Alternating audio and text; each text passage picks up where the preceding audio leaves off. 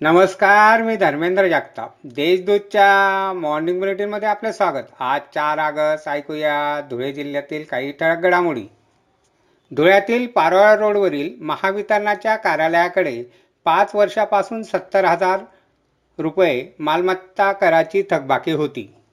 कर थकीत असल्याने महापालिका प्रशासनाने महावितरण कार्यालयाला नोटीस बजावली होती. परंतु तरी कर न भरल्याने गुरुवारी जप्ती पथकाने महावितरण कार्यालय सील केले. अशी माहिती महापालिका प्रशासनाने दिली आहे.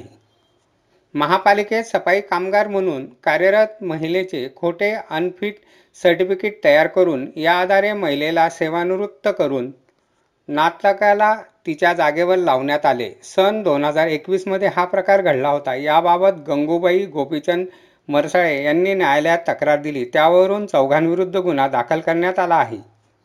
महापालिकेत समाविष्ट झालेल्या दहा गावातील मोकळ्या जागा ग्रामपंचायतीच्या इमारती उपकेंद्रांच्या इमारती अंगणवाडीच्या इमारती आदी सर्व मालमत्तांचे जिल्हा परिषदेने महापालिकेकडे हस्तांतरण केले आहे.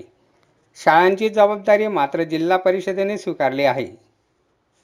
त्यामुळे शाळा इमारतीच्या देखभाल दुरुस्तीसाठी जिल्हा परिषदेचा निधी खर्च केला जातो.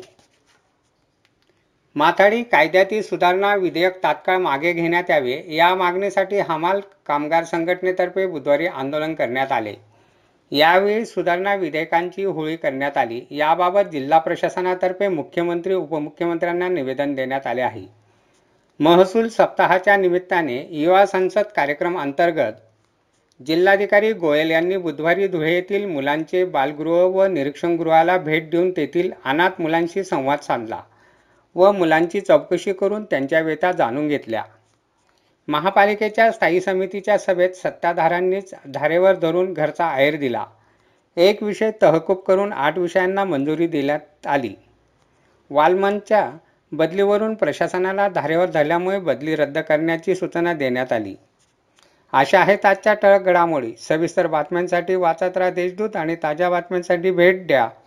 W W W dot Deshdoot dot com या संकेतस्थळाला. धन्यवाद.